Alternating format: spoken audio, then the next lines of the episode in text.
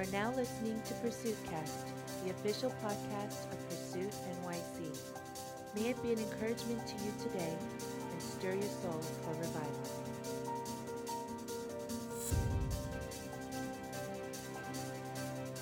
Hey everyone, it's me, Sam, back again with another episode of Pursuit Cast. And uh, today we have a very special guest, a personal hero of mine, and uh, someone whose journey has really uh, encouraged my own. And uh, it's an honor to welcome the founder and director and uh, lead pastor of Jesus Culture, Banning. Hey, Banning, how are you? I'm so good. Thanks for having me come on. Listen, I'm a words of affirmation, guy. So uh, my, ta- my tank is. Listen, we're like 30 seconds in. I'm already feeling encouraged. And my tank, my words of affirmation tank is Amen. getting full. Come on. Come on. Well, thank you so much for taking time uh, of your from your busy schedule to just hop on here and, and hang out with us. Absolutely, man. I love to sit down and just talk life and leadership and revival. It's my favorite. Come on.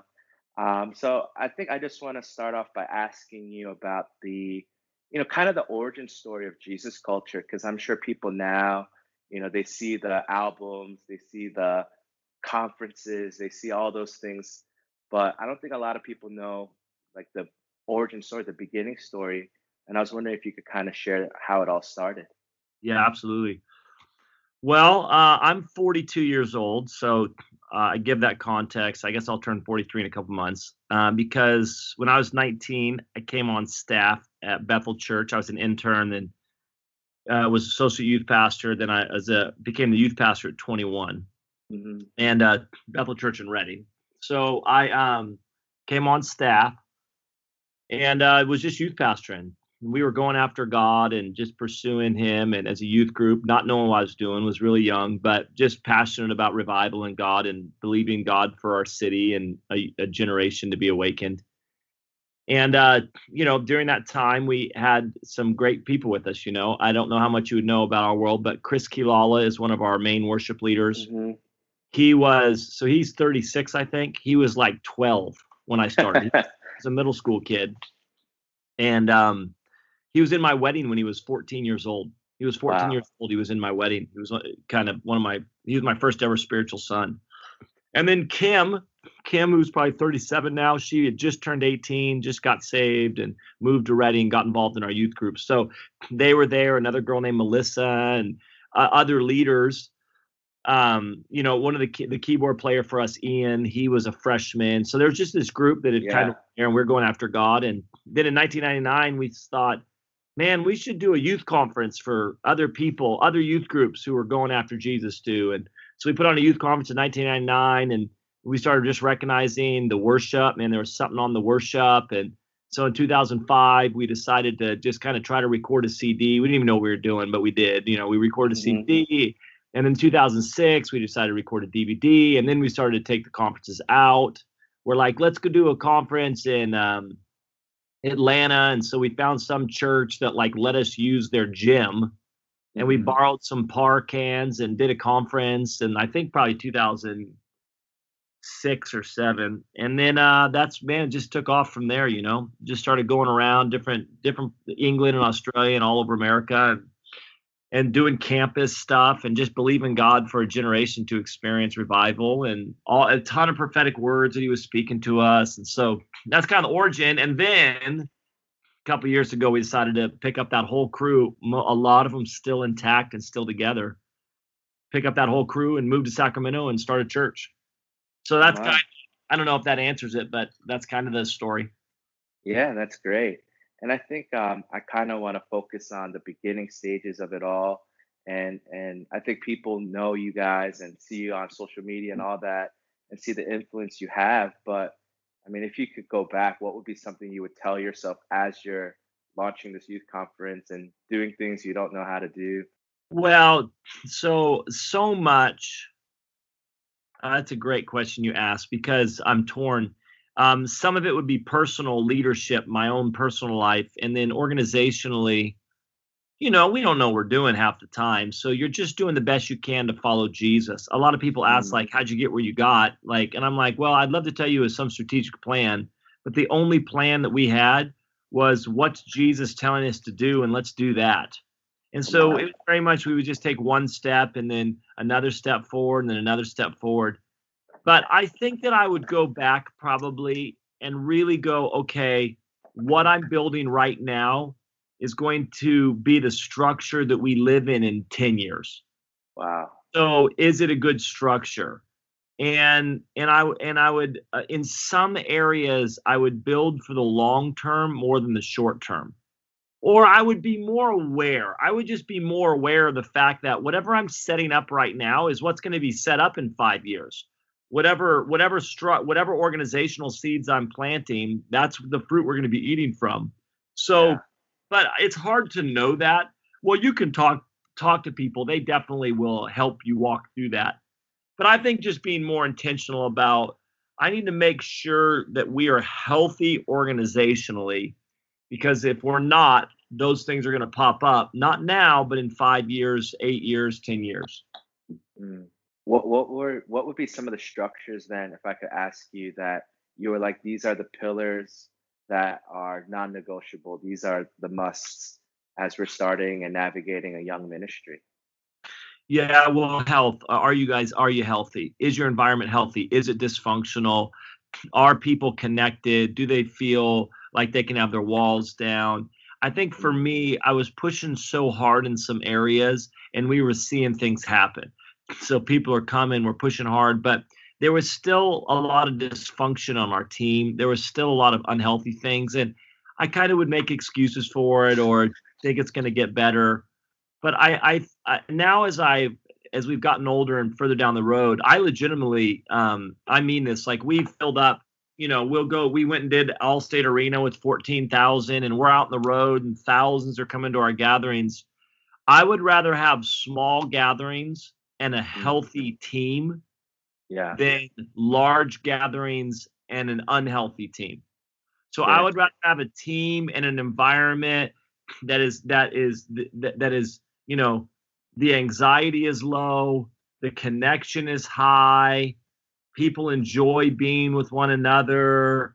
Um, you know, I would rather have that environment than and and actually have smaller things happening. Yeah. Than in an environment that's high anxiety, low connection, but but a lot of people are coming. So I I think you know if you just take time, I think sometimes we go too fast. Like slow down and make mm-hmm. sure that you're actually focusing on, I would say, the health of your structure, the health of your systems, the health of your staff, what we would call the inner world. Your mm. organization or your ministry has an inner world. This means that it's the secret life that nobody else sees. So just like you don't see my walk with the Lord, you don't see my secret life with Jesus, that's my inner world. An organization has the same thing. So is your staff connected? Are they healthy? Are people growing? What's the culture you've established? Those are all things that nobody sees. And you can get away with it for a while, but you got to, you know, if you can make sure in the early days you're putting more focus on that. Put more focus on the internal world than the external world and let the external world take care of itself. Oh that's so good. For for yourself uh, um, as you have navigated leadership from the beginning stages to now um, you know how do you protect your own spiritual health your own you know non-negotiables your own inner world then? You know what are the things that you know you fight for on the daily for that? Oh it's a tough one. You're asking me that in a tough season too. You know, it's different, man. You have kids. Um, I think ultimately the ultimate goal is that you're with Jesus. We have a concept. Again, listen, I'm a daily devotional type guy. I have a high value for that. And and I think Jesus consistently was separating himself to be alone with the Father. So so I love so I'm I'm with you on that. But I think the ultimate goal is that I'm walking with Jesus uh, every moment. Yeah. And yeah. so, it, like sometimes I think we think the goal is I got to get that 30 minutes or half hour, which I think you do. But even that is to get us to a place where our heart is alive and connected every minute. Yeah. And so, and the, and and then for me, it's a harder question to answer because every season looks different. When I was younger, I didn't think there were seasons like this, but but you know when I had when I was youth pastoring and I had one kid who slept in Mm-hmm. like my my prayer life looked differently than when I had a bunch of little kids and and work was this or now that I'm older it just is different. So I think you just have to the non-negotiable has to be that I want to grow in my relationship with the Lord that I want to have a secret life with him that I want to have a prayer life. You can keep those things in and just say what does that look like in this season? then you'll be all right Yeah, that's good. I think um, I heard another mentor say a lot of his journey with the with the Lord is meant to be descriptive rather than prescriptive. You I love it yes Yeah. because if we don't what happens is we're constantly trying to get back to some other season so when i Mhm. first was going after god it looked like a certain thing then i spend the rest of my life and then seasons shift and i spend the rest of my life trying to because i now think that that my relationship with the lord looks like this. And and god's like no come on like let's go let's go on a journey together. What does it look like right now? What does it look like in your stage of life right now? What is it you know? So yes i love that. That's a great definition. Yeah, it's so good. Um, just in your own journey with the Lord and and and leading and and, and family and all these different things. Um, how would you say you've navigated disappointment? You know, because we've we've seen, you know, at least Jesus culture, we've seen it on the platform, we've seen the the fruit, but I'm sure on your in your own personal life, as the leader, as the visionary, you have faced disappointments, and you know, how have you navigated those things in your walk with the Lord? yeah well i think that it um, disappointments is a big topic but i think that when i face disappointments it has to bring me back to what i'm actually going after Mm, most of the disappointments in our life are based around things didn't work out like I thought, uh, or they haven't happened as fast, or whatever else. Like there were dreams in my heart, there were desires in my heart, and they didn't. They, it didn't work out like I thought. But I think that in those times, you have to now, and there there are a lot different disappointments. I mean, people have lost people um you know, so so there but but for me with some of the disappointments that i faced it, it really gets me back to going like what's my goal? My goal i am in pursuit of jesus. I'm not in pursuit of a dream. I'm not in pursuit of something has to happen in my life unless i'm not fulfilled. I am fulfilled in jesus. My identity is in jesus and there's never a time when i'm coming to jesus and he's not there. There's never a time when i've wanted to grow in god and he hasn't let me um Mhm. you know he's never let me down. And so sometimes when we're disappointed when i face disappointment something didn't work like i thought or um i desire something and it's not happening or whatever else it is.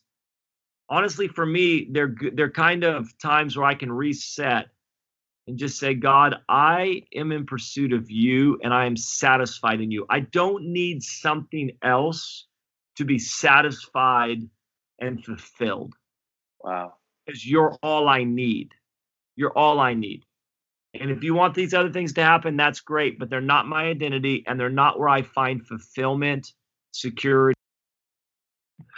So there's a ton of stuff that hasn't worked out for us. Mhm. A ton of stuff that hasn't worked out for us. A ton of tough roads. But it's always that time to kind of get recalibrated. Then on the flip side, what, what I would love to ask you is, you know, I'm sure you've seen God do above and beyond, like all that you can ask or imagine, you know. And if I'm honest, as someone who's, you know, following Jesus, pursuing Jesus, you know, humbling myself, keeping my ambition in check, um, but at the same time, I can be honest and say, man, if I could get a conference with X amount of people or do this or that, like I would feel like, or if I see you know this amount of miracles or healings, then then you feel like, man, I made it. Um, but in a lot of ways, I guess we can say that you as a leader has quote unquote made it. What keeps you hungry? You know, what keeps you going after Jesus um, in the face of success? Then, Uh, honestly, it, it, uh, um, you're using the word success and in the right context, but I would put air quotes around it. yeah, for sure. It's just it's just not what I'm in. Pers- I'm, that's uh, you have to redefine success. Mm, So what keeps me hungry is I I you know there's a verse I I could find it for you. There's a verse in Colossians. So what is success? You have to define success in your life. And if success is a certain amount of people getting in a room, um, or the lack of success is a certain amount of people not in a room, you're just up and down, and you you know you're you're just not going to stay hungry. But if success is, listen, I was just reading Colossians says this that you may walk worthy of the Lord, fully pleasing Him, being yeah, fruitful yeah. In every good work and increasing in the knowledge of God. That's what I'm hungry for. Wow. I'm hungry to increase in the knowledge of God. I'm hungry to be fully pleasing to Him. So have I arrived? Nope. Like mm. like I am pleasing to him, but you know what I'm saying? Like I want my life to be pleasing to him. I want to know him more. I want to bear fruit. So, you know, you stay hungry because you just have a different definition of success than what everybody else does. Yeah, that's good. I love it. Um, I just kind of want to pivot here and uh, talk to you about revival. I know that's you said that's something you're passionate about. Absolutely. Um, and and uh, our whole vision statement is revival or bust. Uh, okay. You know, we're not after a good meeting, we're not after a good time, uh, but we just want God to do what only God can do, uh, so you could get the glory for it. And uh, I, I, know that term revival can be loaded. I know it's widespread, but I would love to hear uh, your own personal working. Definition. Yes, well, so my definition would be that revival is um, it is a move of the Spirit of God marked by the power and presence of God. So it's a move of the Holy Spirit marked by the power and presence of God that awakens the church to a greater passion for Jesus and his cause in the earth where the lost are saved and culture is transformed. Wow. So that's I, I kind of I that's what I've written out. Be I mean I know it, but that's what I've written out as I'm trying to explain to our church. But it would be it's a move of the Holy Spirit that's marked by His presence and power that awakens the church both to Jesus to love Him more, and then in turn His cause in the earth, which is people getting saved and culture being transformed. So that that's what I. But it is marked first and foremost by His presence. Yeah, and you know how would you say then as a leader you're trying to, you know, as you share, that's what you're pushing to your congregation, your your local church context. You know, how do you get people to realize, man, that is revival. That's what we need. Like, how do you help people to get that revelation for themselves? They got to have a relationship with the Holy Spirit. You know, mm-hmm. the more that you can get them in the Word, the more we're constantly trying to push people to three things: the presence of God, the Word of God, and the family of God. So if they can have encounters, this is what we're this is what we're alive for. This is what we are made for, you know. So if I could just introduce them to the Holy Spirit and if the, and, and to the Word of God, they they really are. Uh, it really will awaken something inside of them. It will awaken something inside of them, and that's that's what we're going after. How, how do you, as a leader, go after revival first? Yeah, well, I, in, in my prayer, in my in, you know, in my prayer closet, in my prayer time, trying to stay in that place before the Lord, where my heart is tender and alive to what He's doing in the earth and what He intends to do. So it, it would uh, probably that way. Yeah, so and I and reading on it too. Honestly, stay in a position where um, I'm just trying to stay in touch with what God has done in the earth through current testimonies, um, through current testimonies, but also past stories. Yeah. I mean, I, think recently for myself, you know, in the same way of just trying to go back and be a student of revival, be a student of, of, of how God moved in the past and and us being here in New York City, I think one of the stories that has really marked my heart is the the Fulton Street revival led by uh, Jeremiah Lanphier, the Noonday Prayer Movement. Absolutely. And, uh, and uh, one of the things I felt like I had to do in that was uh, repent, to be honest, because I was like, oh man, we got to do a noonday prayer meeting. We just got to copy what they did. And then God was like, you're looking at it the wrong way. You're, you're just trying to copy what they did so you could copy the results. But he he was asking me to look at the heart of it, you know, the spirit behind what made him do that, rather than just doing the same thing. And, and I kind of feel like you're you're sharing that with us here in in seasons and, and what God is doing and following that instead of copying. Yeah, no, I love that. I'll just say yes and amen to that right there. What's God? Because what it is is we're trying to ask, what is God doing today? Mm, We can be inspired by what He did yesterday. We can learn by what He did yesterday, but we want to know what's He doing today. I want to follow Him today, and um, and and that requires relationship and doing what you're doing. awesome. Well, as we wrap up, I want to ask you some rapid fire questions, if that's Okay. right with you. Absolutely. Uh, what's what's the book that's been just rocking your world these days? Oh man, that's a great question. I'm reading uh it's actually a trilogy. It's Francis Schaeffer Mhm. has a trilogy book that's three of his books in one. So I don't even know what the three books are called. I just know that they put three books into one. So Mhm. Francis Schaeffer, I really loved it. Like it was written in the 60s, 70s, and 80s, but so so relevant for today in all that we're navigating with secularism and in the church. So that one for sure. Awesome. Uh, what's the the worship song that's on repeat right now for you? Yeah, Shane and Shane's Psalm 46. Okay. awesome. And um, one last one, real quick. Um, what do you think? I know you're a big Sacramento Kings fan. You think they'll right. make the playoff? You think they'll make the playoffs this year? Woo! I think we have a six game home stretch that started last night and we won the first game. I Amen. think if we make the playoffs, these next 10 games or so are going to be really important. And I think that not only will we have to win, the, I think these next 10 games we're going to have to do well, but also we're going to have to have some other teams not do well. The West is so strong. You know, we Yeah. seventh seed in the East right now at 20. We're 26 and 25, I think. Mhm. We'd be the seventh seed right now in the East, but we're not in the East. We're in the West, and in the West, just a little over 500 doesn't get you in the playoffs. So, uh, Yeah. you know, it's I, I there's a possibility that we could compete for that eighth spot, but it's it's a little bit of a long stretch. But but listen, the fact that we're even having that conversation in Sacramento makes us happy. We have not had the conversation that we're even in the mix for a long time.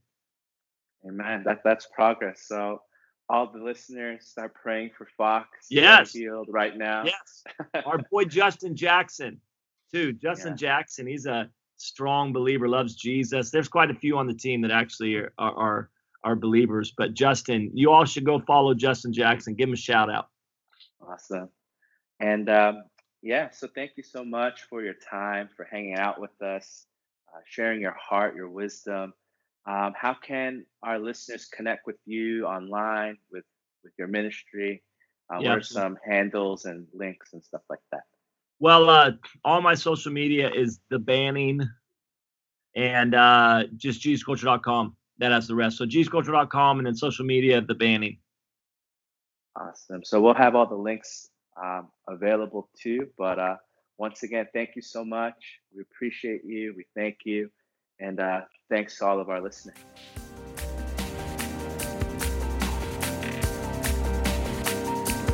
Thank you for listening to Pursuit Cast. For more information on the ministry of Pursuit NYC, please visit us on the web at www.pursuitnyc.org. Revival or bust.